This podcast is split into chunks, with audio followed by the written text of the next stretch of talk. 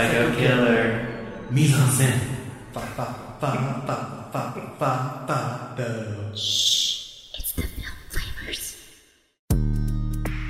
Hi, I'm Chris, Hi, I'm Robert. and we're the Film Flamers. Guys, it is Pride Month, and we really wanted to choose a movie to talk about that sort of fit into the, the horror. Oeuvre? Yeah. We are a horror podcast, but technically we're also a gay podcast. And we wanted to pick a movie that would check both of those boxes.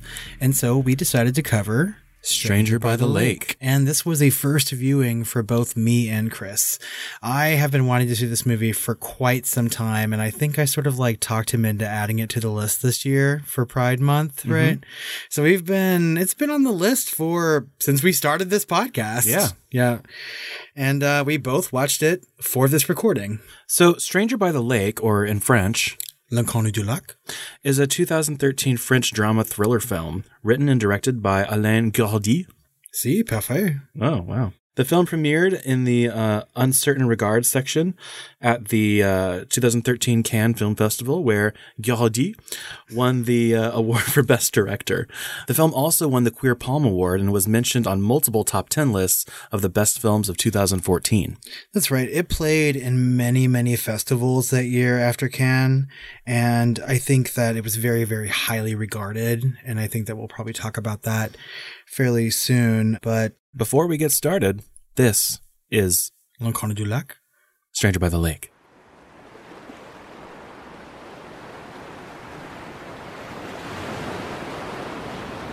Franck, played by Pierre de Deladonchamps, spends his summer days visiting a quiet lake in the French countryside, which is very popular for nude sunbathing and anonymous gay sex. On his first visit that summer, he befriends an older man, Henri, played by Patrick d'Assumçao, who seeks quiet and solitude after the recent breakup with his girlfriend. While they shoot the shit, Franck notices a man, Michel, played by Christophe Paou, swimming in the lake and watches him as he enters the woods. Franck feels an attraction to him and excuses himself to follow the man. In the woods, Franck joins other men cruising the grounds. Some are trying to make connections, while others are already engaged in sexual activity or just watching. He finally finds his mystery man, who is already boning another guy. The next day, Franck returns to the lake and encounters Michel while swimming. On the shore, they exchange pleasantries and flirt a little, but are interrupted when another man walks up and demands that Michel join him in the woods. Upset, Franck joins Henri further down the beach and explains that every guy he meets or is interested in seems to be coupled. After Henri leaves, Franck enters the woods and gets an awkward hand job from a rando. After the hand job, Franck walks through the woods and notices Michel and his lover swimming and playing with each other in the lake. He watches from his wooded cover, and the couple's play gets a little more rough. Michel eventually drowns his lover in the deepest part of the lake. Franck watches Michel calmly leave the beach and head toward the parking area where Michel notices Franck's car. A terrified Franck leaves his hiding spot after nightfall. Very late the following day, Franck is sitting alone on a deserted beach when Michel approaches and joins him. The two share a conversation, a kiss, and a blowjob. The days pass and their relationship grows. They continue to meet in the woods for sex, but Franck becomes frustrated with Michel when he only wants to see him at the lake and never at home. When the body of the drowned man is discovered, an inspector begins to question men at the lake about the victim, including Franck and Michel, who each lie to him about their awareness of him. It is clear from the inspector's questioning they are both considered suspects.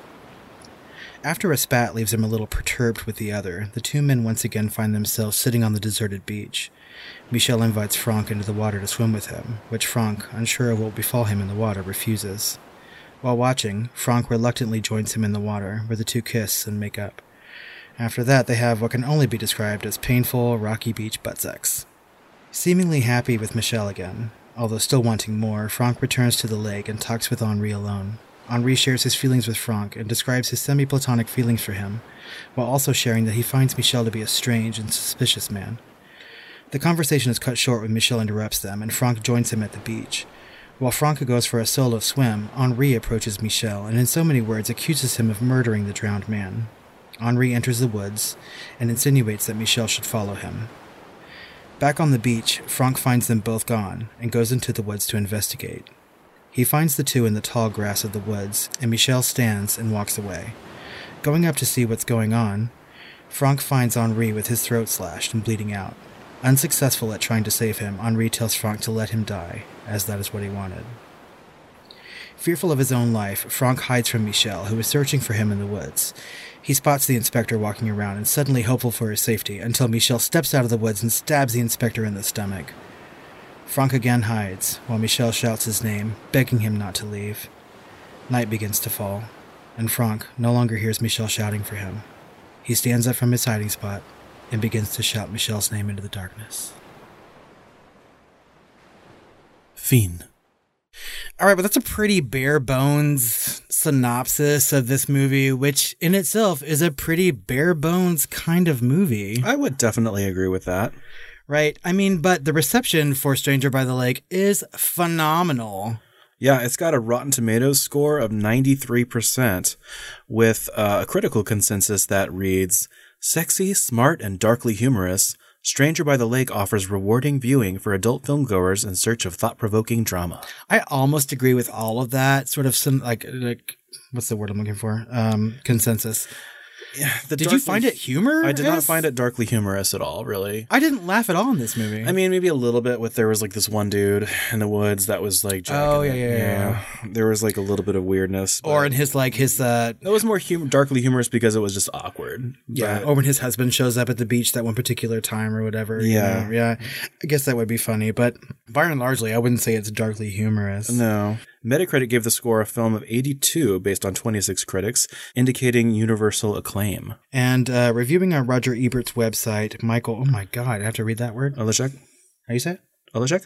Michael Oleszek awards the film four out of four stars, praising Guilaudy's direction and acting of the cast. He writes that Stranger by the Lake is the sexiest and most elegant thriller in years. The Village Voice film critic, uh, Melissa Anderson, calls the film Guaudy's, God, I can't say that fucking name. Guaudy? Yes, Guaudy's most sexually explicit and narratively taut work, adding that the writer director's attention to anarchic pull of lust, simultaneously celebrated and reproved here, is sharper than ever. Um, are you aware of Guilaudy's like other work? Like I, Not really. so I mean, obviously he makes like sexually explicit movies in France, perhaps. I mean, if it's his Mayhaps. most, hmm and this one is pretty most. We'll get to that in a minute, I'm sure. In January of 2014, the film was nominated for eight César Awards at the 39th Annual César Awards, with Pierre Delanchamp winning the award for Most Promising Actor. Interesting. So, I mean, This wasn't a huge release. Uh, uh, it was made for a budget of 1.3 million and made a box office of 1.6. I don't know how much marketing went out for this, but you could say it made its money back, but depending on the marketing, it didn't. I mean, I will say that, I mean, when the movie was released at Cannes and I, I heard things about it, I heard that it was, you know, a gay horror movie, first of all, and that it had some very explicit sex. Mhm. And it was always sort of on my list of things to watch, and I just never got around to, to doing it. Yeah. So, I mean, they probably could have benefited from a little bit more marketing. I don't remember this movie ever playing anywhere in the States. I'm sure that it must have, but Maybe. I mean, Might have done a run, like in, uh, you know, smaller theaters and, you know, I mean, it's possible art house or something like yeah, that. art house theaters. And you would think that something like this you would find on like a streaming service or something at this point, but you really have to go and search for this movie in order to watch it. No, I just watched it on Amazon. Yeah, I mean, but it's not just like there. No one's like putting it in your face ever. I Oh, mean, no. And why would they? And it, I mean, you wouldn't really search for it unless you have heard of this movie or wanted to see it. Or Yeah. And also, like, you know, I don't watch, I generally don't watch French movies. okay, Uh, you know, so based on the algorithm, Amazon's going to show me things that are in English, right? True. Based on my watching history. And for most pe English speaking people or people speaking their own language, unless you're watching a lot of French movies, it's probably not going to put that in front of you. So this is ticking off a bunch of th- things in the algorithm like uh, LGBT, um, as well as French, uh, foreign language, horror, all these things. So I, I just don't think that's you know, a lot of people are getting those boxes ticked off for them in that algorithm. So that's probably why. But it's there if you want to watch it. It's on Amazon. And I have to say, like moving forward, I I could possibly be just a, the tiniest bit biased in this conversation because a I'm a gay man, and b I'm a Francophile and I love anything that has to do with French culture. Sure. I, I love French cinema. I especially love French horror. And I sort of like really embrace everything that is involved in that culture, specifically to others in the world. Although I would argue that this film is fairly stripped bare of culture in a way, right? Because it could almost have taken place, you know, on Fire Island or something in New York. Well, exactly. I mean, and it's really not stripped of culture in that particular sense because the culture that it's trying to show you is like gay culture. Yeah. Right. I mean, so there are many places around the globe that gay men sort of flock to in their own particular countries, right? Things like Fire Island here in the United States, or even specifically here in Texas, things like Hippie Hollow, right? We all have a place like this where we can go and be free and you know a sort of like sexual or like nude sunbathing sense whatever you want to do right Sure. Uh, although I think this one's more to do with the actual sex, the cruising, right? Not just about the sunbathing and stuff. I think like Hippie Hollow is more of like a you can be naked, but there's no sex, right? Oh, I mean, there's not. supposed to be any sex, but I mean, even in this particular sense, at this particular lake, even the sunbathing is not supposed to be nude, right? They say that is it legal, and here's like, well, people do it anyway or whatever, right? Yeah. I mean, and so I mean, I've been to Hippie Hollow, and there's lots of naked people. I mean, men and women, right? But I mean, there's also woodsy areas around it, and I'm not going to kid myself. I'm sure that people are doing some things in that woods they shouldn't be doing. Sure, anyway. of course. I remember walking on Fire Island and seeing those bags of condoms hanging on the trees. my husband really wants to go to Fire Island, and I'm I'm just like, well, I mean, like he's got it built up in his head, and I'm like, I don't want you to be disappointed when you get there, and it's not. Yeah, it know. wasn't. Yeah, it's Yeah. not like like this movie like makes it seem like man, this is like they all hang out in this one spot, and they're all just like intercoupling with one another over and over and over again, and going into the woods, and like you can't you can't basically walk through these woods without tripping on someone having sex. Like that's not Fire Island either, right? it's So this is a little maybe a little heightened for this. Well, yeah, I'm So- sure that there's a lot going into the the, the fictionalization of cruising, you know, in this particular movie. Um, but I I think that since you talk about over and over again, I think that one of the things that we see in this particular movie that I think is, you know, sort of representative of people in, you know, a cruising environment is sort of the ritual of what they go through, right? Yeah. And the, the the director did say that the setting of the film was based on his own experience, um, a real lakeside cruising ground that he knew and experienced, right? So although it's not shot at that particular lake or part of the lake that he experienced, um, this was based off of his own experience. And uh, so Chris and I were talking off mic about the time period in which this movie would take place. It's sort of really unclear, but we know from the director that he said it was a very personal experience, a lake that he had visited before, and we get some sort of clues that he gives us here and there, the make of cars and maybe like some of the attire that people are wearing and combined with his own personal life, I think we've sort of like pinpointed it to you know, like the late 80s or early 90s, right? Yeah, probably Yeah. early '90s, based on the the car conversation they have. Like, oh, they don't make that anymore. That's super interesting. And that car, in particular, based on our sleuthing, uh, stopped getting made around '92. So this might be uh, early to mid '90s. So the director also said it was a very personal film for him because, of course, the film is directly addressing and dealing with his own sexuality on screen in an explicit manner, very explicit. Uh yeah, I was I mean, I'm no prude, but I was a little shocked. Yeah, I wasn't. I'm not used to seeing this. I mean, I've seen nudity. I'm comfortable with nudity. It's natural, Right. You know, right? Sex is natural. Right. But of course, I'm just not seeing, I'm not used to seeing like erect penises No. and hardcore sex happening. Or I wouldn't say hardcore. They allude to that obviously, but they, they do show like, uh, ejaculation Yeah. and all of that, like at least twice, I think, in this Well, film. and they show I mean a person's mouth on an erect penis in this movie. Oh yeah, and of course they don't show the full face because Well, uh, of course the hardcore shots were filmed using body doubles. Uh, because he thought that would be asking too much of the actors to have sex on camera, obviously. Uh, but he also stated the problem that professional actors couldn't get strong enough erections, so he thought it best to use body doubles. But he had actually flirted with the idea of casting porn actors in the two lead roles, but he didn't like their acting, so he went around and, and cast professional actors instead. But he did, uh, he did audition porn actors. And thank God, because I can imagine. I mean, like, okay, let's be clear, everybody. I mean, we've all seen some porn, right? Uh-huh. And we know the kind of acting that's involved in that sort of thing. And we don't need somebody coming up on this beach, you know, talking about a 12 inch sausage. I mean, well, it's French, so I mean, whatever that is in Yeah. like centimeters.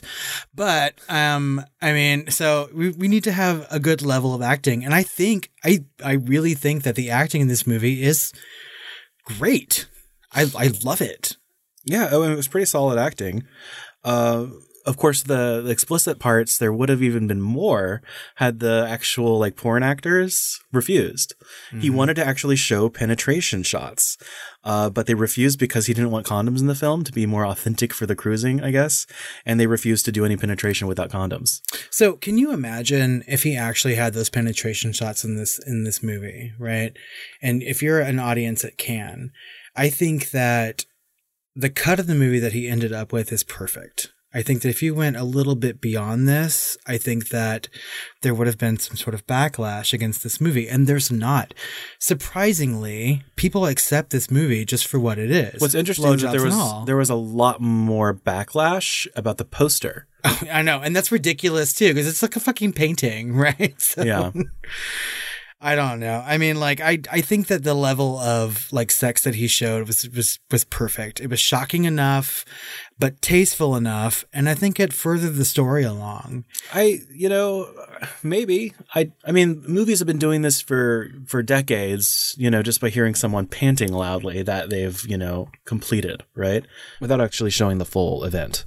But you know, now I've seen people come in a mainstream movie, so Yeah, well, there's always that. I good on him. So one thing that I'd like to talk about is just how bare bones this movie is. Uh, it was done really, really simple. The, there, there's no like the crew was never over like 20 people, right? It was shot in 30 days. They did natural lighting when they were shooting it. Um, all of the sounds in the film were shot on location as far as like the sound of the waves and the trees and nature and everything else. There's literally zero music in this film, either non-diegetic like a musical score or diegetic like on-screen music like playing in a car or something. Right. Like you just don't hear it at all. Not even the cars like going in and out of the parking lot are playing any music apparently. Nope. Like there's just nothing. And uh, I thought that was very interesting, very bare bones. And it was actually originally two hours and 18 minutes long. Was actually a lot longer than it currently is with a lot more sex scenes instead of like cutting away to nature and a lot more dialogue scenes. And I'm kind of glad that he, he, he kind of cut it down uh, to this because it does have a nice pacing. Uh, I didn't get bored exactly. Um, it always kept your interest and it moves along very steadily and rhythmically. And I thought that was important Well, to I get think this that to succeed the way it did. All those cutaway scenes to nature, right, just sort of like add to the environment. I think that this movie does a really good job of immersing you into the world in which you're being presented. I mean, not everyone knows what it's like to go to a lake or a beach that is a cruising ground for gay men. And he brings you in in such a way as a director that makes you part of the story. You feel like you're a person there at that lake, sort of watching the drama unfold, Yeah. even when you're seeing POV from a character standpoint. And it was interesting because a lot of people try and do that with like a handheld camera where it's like documentary style or whatever, but this was all very smooth, Right. steady shots. And yet you're still kind of immersed in this world uh, without having to, to do that kind of messy camera work. mm-hmm. Um, but it is a very clean film. Um, Yeah.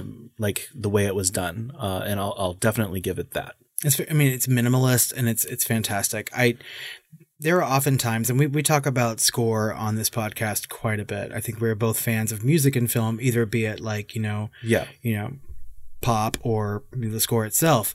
And I didn't notice the absence of music. I in This did. movie. I did. And I know that you And we, I've had the, these conversations where music can make or break a film. Yeah.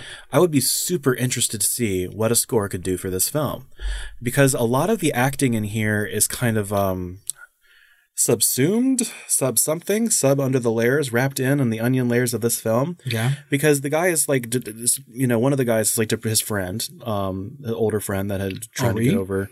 Yeah. Uh, I can't say any of these names. Um, What's the last time I make you watch a French yeah, like? I can tell you how to pronounce like German and, and Eastern European, but you can you can tell me how to pronounce the French. Like I can't do it. We'll just call him Henry Yeah, I was like Wojciech. Why can't you say Wojciech? because Why can't I say Gildi? Like I don't, I don't know if I, yeah, I can't like yeah. So anyway, we we have our problems, but um, no, like uh, it's he's supposed to be like depressed to the point of suicide or whatever, Right. And um, I'm used to a little bit more melodrama in my acting to foreshadow that kind of thing a little bit more. Mm-hmm. Um, uh, the frustration that Franck feels with Michel and vice versa. Eventually, you know, all of that is kind of wrapped in, and in a way, a little bit more realistic for I think how most well-adjusted, mature people would act, which is kind of refreshing. But uh, it also was kind of surprising in character motivations, like there's a part in this film like I was completely on board, right? Until he witnesses his crush killing someone, literally drowning someone to death in the lake, where he's while he's watching from his hidden point in the wooded area, right? So as soon as he's watching this happen, and he's like, "Well, I'm not going to call out. I'm not going to save anyone because I have a crush on this guy." Like I put myself into that situation. I cannot put myself into those shoes. I cannot feel empathy at that point. I don't know if I have some sort of internal hardcore you know, wired morality or something about that sort of thing. But like, I would be the guy that's like, stop what you're doing. Get out of the water. What the fuck do you think you're doing? Get away from him. You know, all that stuff. You might have something to do with the near drowning experience I had. I don't know. But I feel like if someone was trying to like set someone on fire or like hit someone with a brick, I do the same thing. And if the guy is just not, not shouting out and just, just because he has a crush on the dude, He looks terrified when Michel is walking away. I think that he he is like literally scared to death at that exact moment. He doesn't know what Well, to do. obviously not, because the very next day he's trying to get in the guy's pants immediately. Well- and then not only that, but later on he gets in the water with him. Right? And it's just like knowing that this is what happened to the last guy he was with, and he just knowingly does that. And I'm just like, Okay, he gets into the water with him first before the guy dies. He sees him swimming. He gets into the water with him and a chance to like bump into him while they're yeah, in the yeah, he purposely does that. Yes. Right, and that's the same day he gets the hand job from the rando, Mm-hmm, right? After the hand job, he sits there in that wooded cover and watches this long four minute POV shot of Mm-hmm. him drowning somebody, right?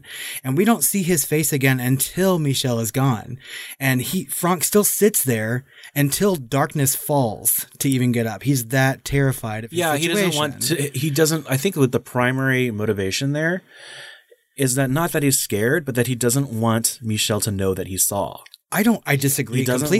want- I think that he is to think. terrified because even the next, he knows. He knows what happened to that guy, and it- whenever he shows up the next day, he's constantly loo- looking at the, the the blanket or the towel and the mm. shoes that are left from the guy that was drowned. Yeah, of course. He knows. He knows right? that- And he is still. He's actually terrified of Michel himself, but strangely and attracted. Still, yeah, and still completely goes after him, like completely soon right after that. And, And this is, I mean, like this is when the movie really takes a, a, a different tone. It, it it tries to show you like how far desire can go, right? yeah, no, totally, and that's what I got. Like that's what I got from that was that his desire for this dude was so strong that he was willing to overlook a murder and then like the very next day go after him again. Well, I would go even further than that. That's why I would to say he that- wasn't scared to death. Because if he was scared to death, you would think he wouldn't A, show up there again, or B, literally go after the guy again like the next day. Well, and this is when I think that the desire shown in this movie is not just necessarily the desire for one particular person.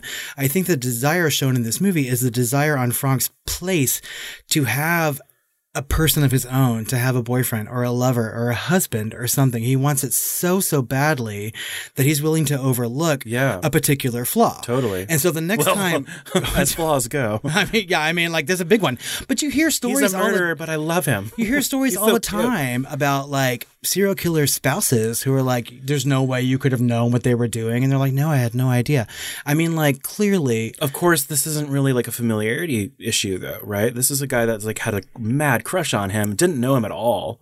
no, but I, I even think that, I mean, like, sometimes if you find somebody and you're so like deeply set in your attraction, or in even as their relationship grows, he falls in love with him. Yeah, and I think I, And I- get that intellectually, but the fact that he just like goes straight back to him and tries to hide so that from your point of view he won't find him and get killed, from my point of view so that he knows that if Michel knew that he was watching and saw what he had done, that he wouldn't have a chance with him because he'd be too paranoid that he'd go to the cops or this or that.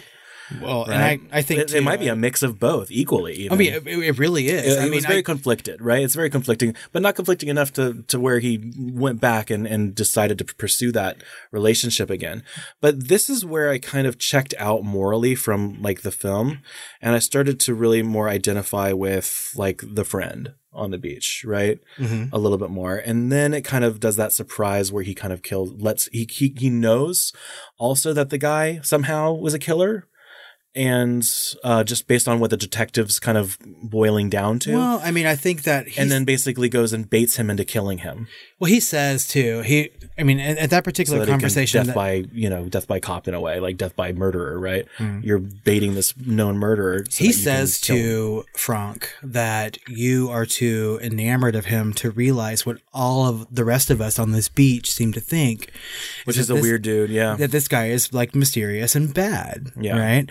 And I mean, we have spent the greater part of this movie. I mean, after the murder, the entire movie is about their relationship, right? Mm-hmm. And how they are growing to either love each other in their own particular yeah, and they go back and forth a little bit, which I which I liked, where uh, he got a little too close. And Michel kind of rejected that, but then Michel uh, kind of gets a little too close and gets jealous, and they- Mm-hmm. they have that back and forth. And so you're thinking, oh, maybe he's not the same. Maybe he doesn't want to kill him. Maybe he's not like a serial killer or something. And maybe Well, that I, was just. I think that that is that is Franck's actual point of view in that movie. He's like, I think if he can love me enough to not kill me, then I have found someone I can be with, right? I, I know that he can kill people, So- but clearly he won't kill me because he loves me. And I think that the, Yeah. the, the scene that really shows that the most is the next time they get into the water when Michel is like, come for a swim with me.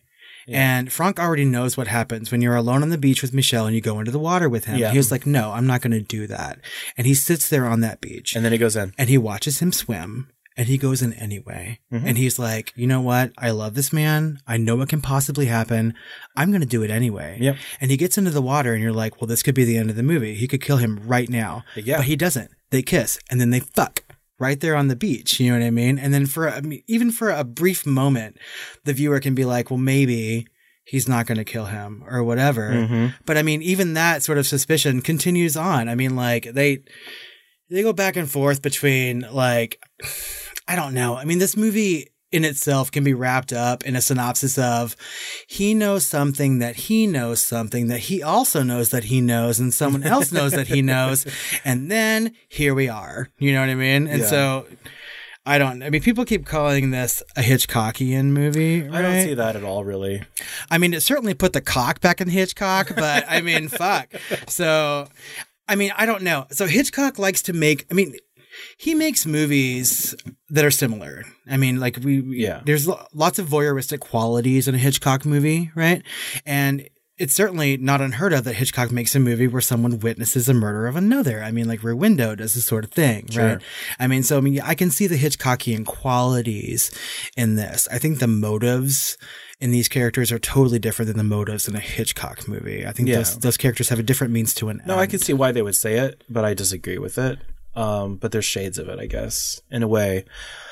Some sort of subsumed mystery, but we, but the difference is mainly, especially with uh, those earlier Hitchcock films, where you know maybe the murderer isn't really like uh, shown until the end or something, right? Yeah. But um, what did you think about the ending? Because it was it was really to me kind of ambiguous. So essentially, what happens is that Franck is like going on his way, sees the detective or whatever, who of course he's also kind of implicated in these because he witnessed and the detective's doing a good job at his you know work and knows that the guy knows something. Anyway, anyway, he witnesses Michel uh, murder the detective, come out of nowhere and kind of murder him, stabbing him in the stomach. And so he stays hidden until night, complete nightfall. It was because it's already twilight. And, um, and then of course it ends with Franck at the end calling out, deciding against it again, making that same choice again and calling out Michel's name in the darkness, right? Well, and this is after Michel has been standing there calling Franck's name at that point. Yep. Right. So Franck is hiding. He's scared. He's he's seen people die. He's seen his good friend die. And Michel is calling his name and he's saying like Franck, Franck, come out. Please don't leave me. He's saying all the things Yep. that he wants to hear, right? And Franck waits until there's nothing, silence, right? And then he gets up and starts screaming, Michel's name into the darkness, right? Yeah, like he had made that decision again. Like I'm going to get over my fear, and I'm just going to to you know put my faith in this relationship. I love this ending. You know what I mean? Yeah. And I, I, I find it ambiguous for different reasons. Like I don't, I don't think that, or I'm, let's just say I don't care. I don't care if Michel is standing there waiting to murder Franck. So the ambig- and the ambiguity of that is that you don't know if he's calling his name to be with him again, really, or if he's calling to see if he's there. I think that he's that calling can- his name to be with him. Yes, I think, and that- that's the original ending too, and they just shortened it essentially because in the original ending, ending the uh, they show uh, Franck looking for Michel again, um, and then of course the two then kiss and make up and then drive away together. So That's, a terrible ending. I yeah. mean, so it ends it, basically after he says Michel, Michel. They show up, they kiss, they embrace, they drive away together finally, and that's the end of the the story yeah. right? So, like I said, I kind of checked out fairly early in this film with putting myself in any kind of shoes or empathetic spot with a protagonist Right. Um, because of that first choice. Like, to me, that's just a boner killer. You know, I witnessed someone kill someone. Sorry. Like, and I, I just could not empathize any further. Obviously, I'm in the minority because the vast majority of people that see this film, at least critics, uh, film lovers, love this film. Like, it's it's universally acclaimed. Well, I don't know And if I they just- like it because of like its technical achievements or something like that. I think I think if they but- if they hated the story, it wouldn't have that score, right? If they hated it, they and then that would be in the critic consensus. It would say that despite a, a lacking story or morality, you Yeah. know, or something, Okay. right? No, this is universally you know acclaimed or whatever, and it's thought provoking and everything else. But I stopped provoking my thoughts after like after that choice was made, and I just kind of checked out of that. Um, now after that, I was like studying the film like from a filmmaking point of view and stuff, so I get it. I did not hate this film. Uh, I just, I just didn't really like it. but I, like I said, I know I'm in a minority here. And I have to disagree. I mean, I Yeah. have said on this podcast before, I have talked about movies that I didn't like because I could not empathize with the character or there's not a likable character, right? Yeah. I mean, whether or not like you can empathize with somebody, if there's not someone you actually root for or whatever, yeah, I mean, like I get it, you know, it completely ruins a, a film or a story even. But I sort of do root for Franck. I mean, I because I I I've I get it. He's lonely, you know, and he he desperately wants Yeah. a connection. He has that kind of desire, not just for sex, but just like to connect with a person. And you see that because he talks to Henri on the beach, somebody that he he tells Henri when they have the, his whole like come to Jesus part of it, where he's like, "I love you like a friend. You make my heart race. I want to see you every single day." But it's not about sex. Mm-hmm. And Franck's like, "Yeah, you know, like he doesn't want to sleep with him, but he he appreciates that kind of connection." And I can put myself in that situation of being a lonely gay man who just wants to be with somebody, you Sure. know, Yeah. especially when you first come out of the closet, you know. And so, yeah, I, Come hell or bloody water. and I mean, like, I, I know that you and I are good people. And if we see someone murder somebody else, I mean, like, we're not to go, like, pursue them afterward, right? But I mean, in this guy's particular situation, I think that he was scared. I think he was apprehensive. And I think that his desire sort of like took him over to a point that he really wanted to test him and say, Yeah, like, fair enough. I, I don't think he's going to kill me. Yeah. Right. And also, I think that I mean, for whatever convoluted reason was in his brain to continue pursuing Michel, maybe he thought it was a one off or something like that, which doesn't excuse anything. But I mean, at the end of the day, this is a horror adjacent movie. Well, I thought he had a good And- head on his shoulders and like, Oh, no, he does not. you know, and every, yeah, apparently not. And then, you know, he like makes that decision. Like, no, you're a trash person. Like, you're just trash. Like, that's what my view of him was after that. I'm like, you're not going to help save this guy. You're not going to do anything about it. You're not going to at least tell a detective. You're not, you're still going to show up the next day and try to bone this guy. That's where I checked out. And I, mean, I, and- know, yeah. And I mean, the, the thing is, is that like this particular storyline has, it's not unheard of in like cinema, you Yeah, know? yeah. I mean, like Hitchcock even has storylines like this about like loving someone you know is a murderer, you know? Mm-hmm. And I mean, like we said, there there are some real life examples of this sort of thing. I mean, it's not completely unheard of.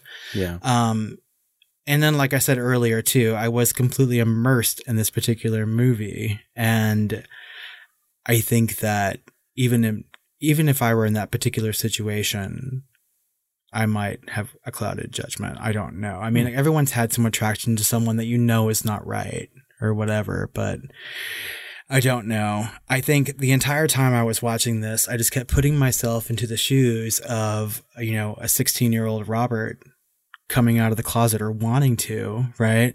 And to to understand what it's like to be attracted to someone that you shouldn't be with, quote unquote, to the people who tell you that, or you know what you want and what your desires are, and to be completely so lonely that you just want whatever companionship you have, as long as it fits that particular box, right?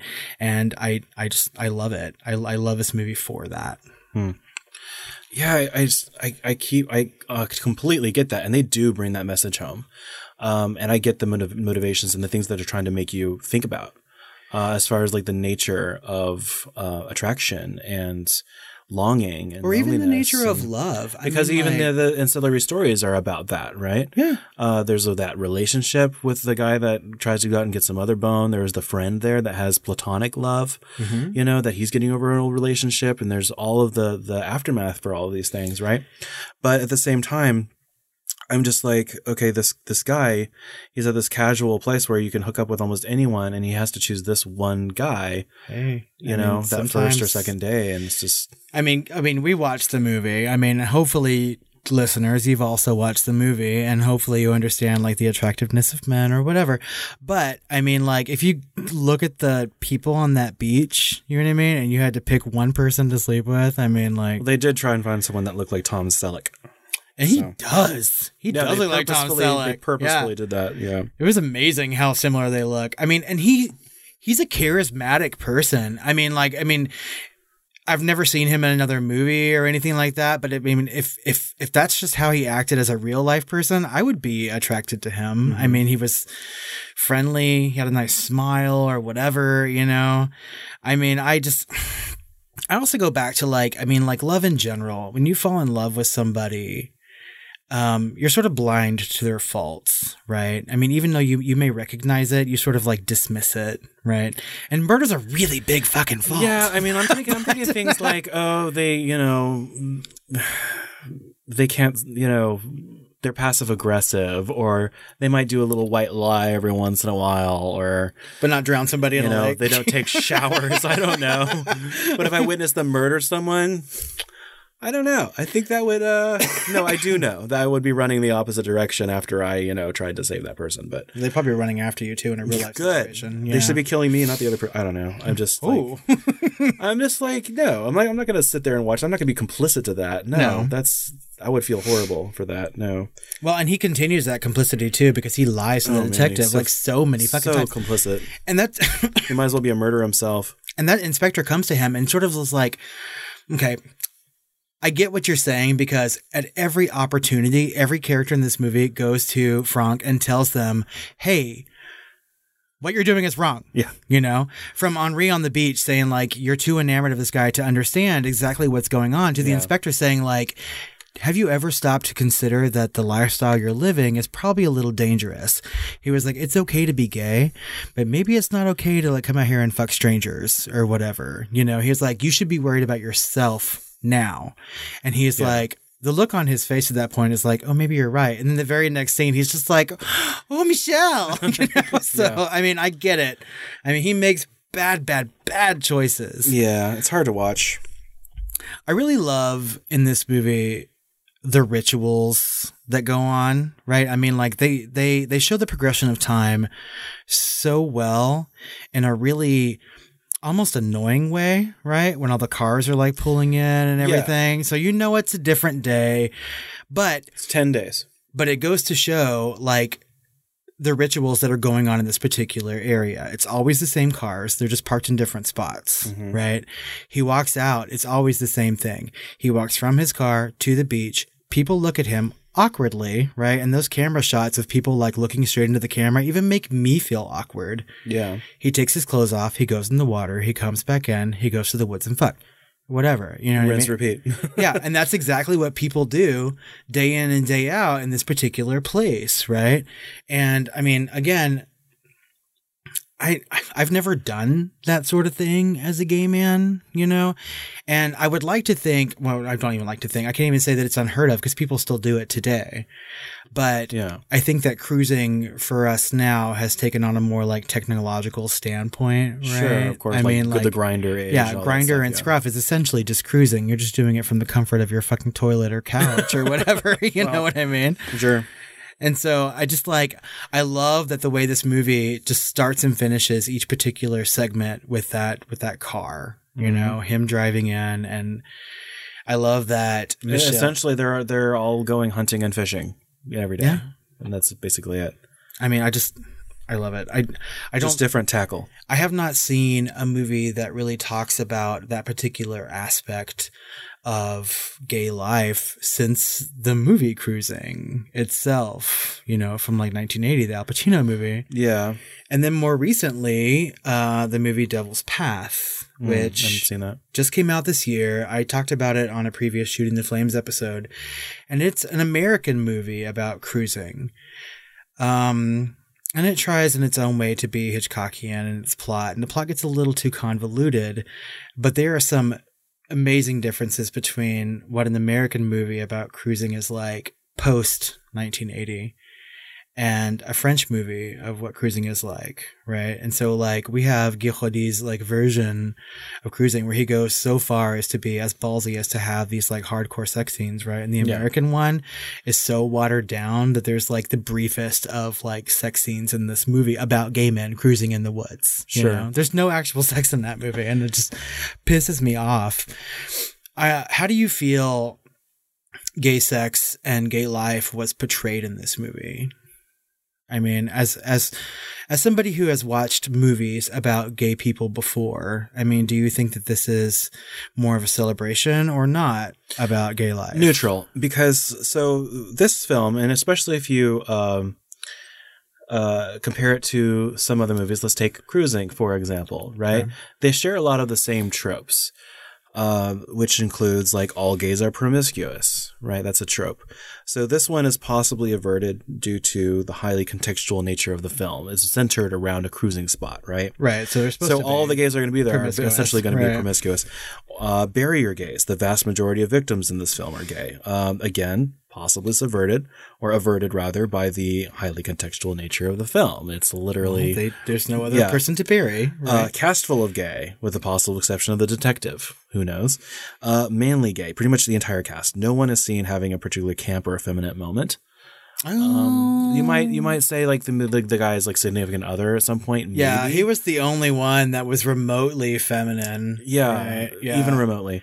You know, so there's it's just interesting to me like if you're a straight person and you're not you're not part of any kind of subset of the of gay culture if there is such a thing, right? Yeah. Um are you going to watch a film like Cruising or Stranger by the Lake and basically base off base your view of what gay is or to be gay is off of these films. And I think it's not the responsibility of these filmmakers to answer that question. No. Never should be. No. Right? But at the same time it's a little problematic to me that that's just the nature of humanity. They see something they're not familiar with and that's how they that's their only judgment. That's their only experience, so that's their entire experience. Mm-hmm. Right? And so that's the problem with movies that are about being gay, right? Um, versus that have gay in them incidentally, right? Well, and I think that this movie sort of like is on the cusp of those things. You know what I mean? I don't think that this movie is about being gay. No, you that's true. I think, But you know what I mean. Yeah, I mean, I do, and I I think that I think that the way that they explore this particular troubled relationship between Michel and Franck is. I don't know. I mean, I have mixed emotions about it too, but I mean, obviously, like it, it is troubled and He, bad. he actually tried to make this between a straight woman and a straight man. They try. He tried to do this in such a way. I don't but understand that how that culture, would work. The culture doesn't exist right, for public hookups like this in the same way, exactly. right? They have bars for that, you know, stuff like that. I mean, we have bars for that too, but we also have rest stops and Home Depot. So I mean, like, oh, I, I mean, shit. I just think that I love, I love the fact that this movie crossed some taboo lines in film, Yeah. like showing things like an erect penis and showing like an actual blowjob or a cum shot or things like that. I think that ultimately it's a huge celebration of like gay sex. I did not feel bad about being gay watching this movie, despite even No. the, the inspector's Yeah. warning about like you but know. we're also gay, right? well, I guess that's true. Someone could watch this and have a ju- uh, like a moral judgment on it, even though the film doesn't have a moral judgment on it. You could say Cruising from 1980 doesn't have a moral judgment, uh, which is actually impressive for its time. It's honestly. true. I mean, really. But I would say that just as a note for maybe any of you straight people that are watching these films, and this is like one of your only experiences outside of normal pop culture, but I would say the majority of gay people out there are not public cruisers like this, either in the sense of uh, cruising, like in the leather scene or whatever, or in this film where there is very just like casual, generic public cruising, right? This thing is not something that all gay people do. You know, just like in cruising, not everyone's into like fisting and stuff, right? Like, Or leather. I right? mean, it's like just like you wouldn't watch like Eyes Wide Shut and think, think that everyone goes to sex parties. every straight person, you know, is going to these sex parties with masks and everything else, right? So it's just it's like that. So think of it like that, right? Well, and I think too that I mean, so the idea of sex has always been something you don't want to talk about or i mean even people should not be looking for sex before they're married at a certain time point in american history or whatever. But that is not the case today. I think i mean like we have Grindr and scruff but even straight people have tinder right? And so there is a fair amount of cruising that is going on between like both straight and gay people and it's not unheard of for people to be promiscuous. And i think the idea of promiscuity today is far less taboo than it was 10 years ago even Sure, but even then, you're going to see a lot more, um, I don't know, aggression against promiscuity when it's a woman or a gay man. that's true i mean so it's perfectly fine for cis white straight men to go and Well, I don't even think they didn't have to be white. Yeah. Yeah, I mean, It's so straight men in general, you know? yeah, so like, just straight men can go out and like fuck whoever they want to, but like gay men and women, we're just, you know, the people who go to lakes and try to like get a hand job from a rando or whatever. Yeah, I mean, I I know it's terrible. And I, I hope that people don't actually see us that way anymore.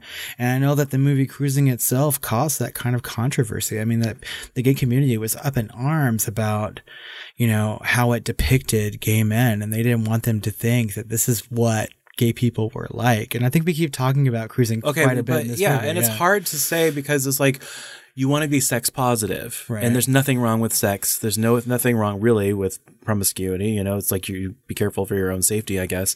But at the same time, it's like what I want to just be careful of is what regardless of whether you have moral judgments on these things, you do have a view of a group of people. We we our brains are meant to organize and categorize information It's true. in order to make sense of the world around us. This is how we're built, right? It's nothing wrong with us per se, but we do simplify things and we put people in buckets. So if you're putting everyone into a cruising bucket or everyone to a fisting bucket or something, that's just not the case. Oh my God, a fisting bucket? I think I would avoid that bar at all costs. The fisting bucket. Do you want to go to the fisting bucket? no. No, I'm going to the ramrod. Yeah. Thank you. Ramrod only. We're going to the manhole. Yeah. Um, I think the one final thing I wanted to say about this movie is that I really enjoy movies especially but also stories that have a very limited like setting and a very small cast of characters i think that they tell the most compelling stories Yeah, and I like films like this because we have very good discussions about them, honestly. yeah i mean with so few characters and a very small setting it really opens up the conversation about the differences between like how you feel and how a character feels and you get to talk about these sort of things Yeah, there's not one simple path of understanding this film like there are with so many others. Right. Obviously, just listening to myself and Robert discuss this is obvious that there's different ways you can take this film and react to this film. And that's mm-hmm. just one of those things that this film can take credit for. And I will say, so I watched this movie several weeks prior to this particular recording, and I just loved it so much that I got onto Letterboxd and rated it five stars. And Chris subsequently watched it, and we had some small conversations. We try to keep those conversations minimal so we can do this recording thing. Right. And then I watched it again last night, right before this recording, and I was expecting to sort of downgrade my review a little bit, not because I was influenced by what he had to say, but I thought that maybe circumstances were so that I thought this movie was just like perfection. And I did not downgrade my rating. I think this movie is about as close to a perfect movie, in my opinion, as there is. I can see myself watching this movie so many times and getting so much out of it every time that I watch it. I think it's a prime example of minimalist like cinema that Sure. really lets the viewer make their own decisions about everything that happens and I just I I love it so so much. I'd still love to see what someone would do uh, with a soundtrack for this, with a score. I'd love to see what a score could do for this film. Whether it would, and be very interested, like from a that point of view, to see if it would hurt it or help it, depending on the score. It'd be interesting. Or well, neutral. I mean, if we're going to go back to like some Hitchcockian conversation, I mean, like some of the best scores in cinema is from Hitchcock, right? And so, I mean, if you had something that's very similar to that, I mean, it could go a long way. But I really enjoy just like. I was talking to my husband this morning and we were talking about the lack of score in this movie. He hasn't seen it yet. I really wanted to watch it. And I was just like, you know, like Chris really enjoys a film score. I was thinking something like a lighter uh, version, um, like a more melodic version of Under the Skin. Uh, oh no, I, I think I think that th- this movie has a score though. It does. It features the score of nature. Oh please! I I'm mean, gonna come on, jump there's, like- across this table and I mean, that's you. fine. You can go ahead. You can drown me in your pool as soon You were as we're done. A I little mean, too artsy fartsy for your I, own I can't help it. I mean, just like. I've got such a fucking boner for this movie, and I mean, like hearing the the water and the the leaves blowing in the trees and birds chirping, and per- perhaps in the background a guy like having some fucking orgasm or something. I have no idea. I mean, just like it's natural to me. It sounds great, and I mean, I also love music. The sound and of movies. film critics furiously masturbating to this movie. That's me. I mean, I can't help it. Shit. We can keep talking about this movie until the end of time, but um, I think that we have a couple more things to talk about. And first being, we have talked about the movie Cruising from 1980 so much in this particular podcast recording that I think. So our next episode usually is a top 10 mm-hmm. right? And I I really think it's Pride Month. We're talking about a movie about cruising that's more recent. I think that we should go and watch Cruising and then come back next week and talk about it a little bit more. the 1980 cruising with Yes. Al Pacino That's right. and I Powers Boothe. Powers Boothe in his really small role. But uh yeah, I haven't seen Cruising in quite some time. I'd like to revisit it and like do some sort of a comparison. I mean, like if we're gonna talk about like gay horror adjacency, this is the month to do it in. I mean, what do you think? Right? I mean Surprise, guys! You're getting two movies this month. That's right. Let's do cruising next week. So top 10, you out for this month. But with that being said, here at the Film Flamers, we have a series of questions we like to ask about the movie that we've watched. Number one, Chris, is L'Inconnu du Lac a horror film? Yeah, sure, definitely No. on multiple levels. I, Definitely a psychological thriller. for sure. um, and that's always adjacent enough for me. So, I mean, you've got murder, you've got intrigue, you've got who done it, even though you know who done it. Um, you've got all that stuff. So there's multiple murders. Because I think the suspense is really not about who is the killer. It's whether or not he's going to kill one specific person, right? yeah, and what they're going to do about the people that know about it are going to do about it, and On Yeah. my first viewing of Stranger by the Lake, just a few short weeks ago, I thought to myself, well, we finally have an answer to a question that's not something that we have said previously, and that's always, yes, this is a horror movie. I thought, no, this is not a horror movie until the last like few seconds of it, like, Really, it's not. But on my second viewing, of course it is. I mean, like the awkwardness of cruising, the scared like feeling you would get going into that sort of situation like permeates this movie all about it. Not to mention the fact that the person that you are in love with could murder you at any fucking moment. it's right? safely in horror, horror adjacency. Right. So Agreed. And also, I mean, like in the pantheon of erotic thrillers, it's, I mean, it's up there. Yeah, sure. So, uh, were you scared while watching Stranger by the Lake? no, not at all. Yeah, I really wasn't either. I mean, I I was I couldn't even say I'm on the edge of my seat. Yeah, of everything that we've really, there's not even that much suspense. No, there's really not. There's a little bit, I guess, if you're I mean, either he's going to kill him or he's not. um, you know? Yeah. And he was in so many situations with this particular person that he could have killed him a number of times. The most suspense you feel is Franck in the hiding, you know, in those scenes. But that's that's Right. really it. And there is no fear or jump or anything like that. And when a movie goes from like broad daylight into darkness, I mean, like you would feel a certain unease, but like the transitions between like daylight and night in this movie are not for suspense reasons. I think it's more of an artistic passage of time sort of thing, right? Yeah. So they can't even like do that. So no, for the first time in the history of our podcast, I can safely say that I was not scared Yeah. watching a movie. not even a little. So, and that's almost unheard of because everything scares me. So, and finally, and some would consider most important, who's the hottest guy in Stranger by the Lake? Uh, who's the guy that that, that uh, played the Tom Selleck dude?